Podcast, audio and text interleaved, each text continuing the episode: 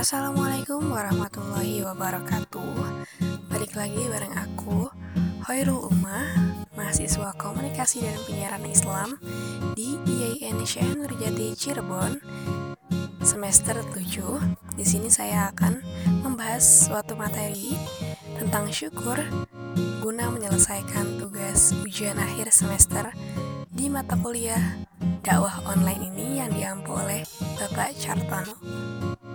Baik, langsung aja. Di sini aku bakalan ambil materi tentang bahagia itu syukur. Nah, bahagia yang seperti apa yang bisa membuat kita bersyukur? Pasti banyak pertanyaan dari kita. Syukur seperti apa yang sudah kita lakukan selama ini? Bagaimana syukur yang kita terapkan dalam kehidupan kita dan bagaimana bahagia yang dapat diaplikasikan dalam hidup kita. Apakah kita pernah mempraktikkan syukur dan bahagia yang dibenarkan oleh syariat? Bersyukur yang seperti apa? Nah, kajian syukur ini udah kita sering dengarkan pastinya di media cetak maupun media elektronik yang sekarang udah booming banget dan pastinya kita udah sering lah tentang syukur mah.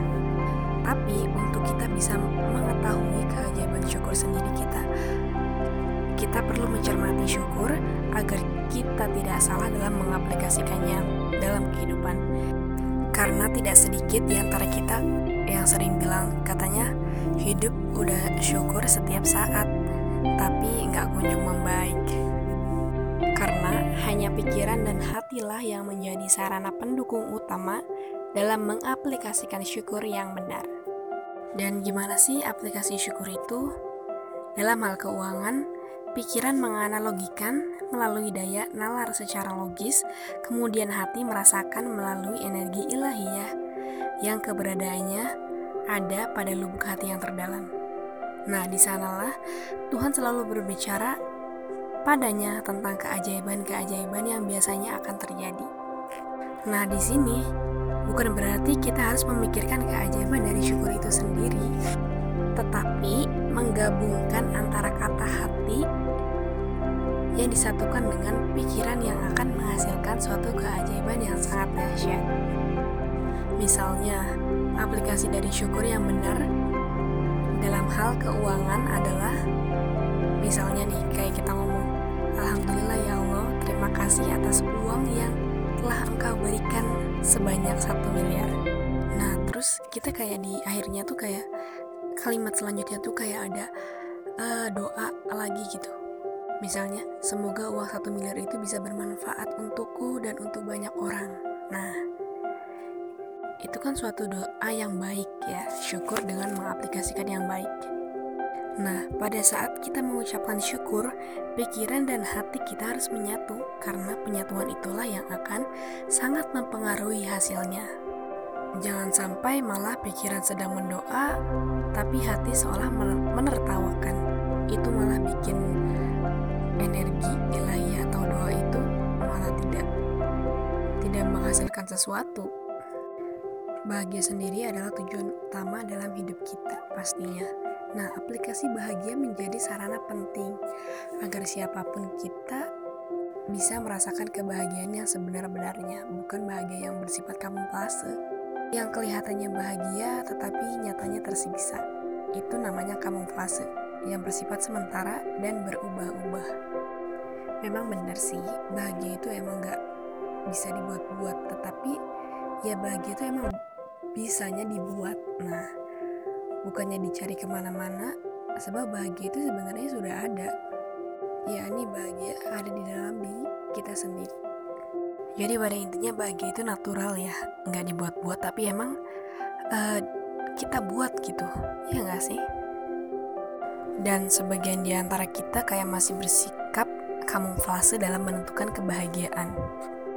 Yang akibatnya pada saat ada orang lain yang melihat atau mendengar hidup Anda seolah hidup Anda seolah membahagiakan sekali, tetapi pas orang itu pergi dari hidup kita, kita ngerasa kayak neraka banget. Dan kayak bilang kepada diri kita sendiri, kenapa, kenapa hidupku dan hidupnya selalu dirundung duka dan nestapa. Itu kan kayak orang yang kurang bersyukur atau nggak bahagia gitu melihat orang lain. Bukan syukur juga bukan bahagia. Nah, mayoritas di antara kita masih banyak yang mengartikan syukur secara tidak benar. Akibatnya bukan syukur yang dihasilkan dan bukan bahagia yang didapatkan, tetapi tidak jauh hanya seputar teori yang pemraktikannya tidak benar. Bahkan ketidakbenarannya tidak hanya dalam koridor yang benar menurut umum. Sehingga sehingga seolah-olah sudah bersyukur tetapi pada kenyataannya kehidupan belum mendapatkan kebahagiaan. Padahal, ketika syukur telah teraplikasikan, maka otomatis kebahagiaan yang akan didapatkan. Karena secara otomatis pula, ketika syukur diaplikasikan, Allah akan menambahkan nikmatnya, bukan hanya nikmatnya, bahkan kita akan mendapatkan kebahagiaan, kebahagiaan yang lain. Gitu. Oleh karena itu, pahamilah apa yang akan kita lakukan, karena sejauh kita memahami apa yang akan kita lakukan, sejauh itu pula kita mendapatkan pengalaman.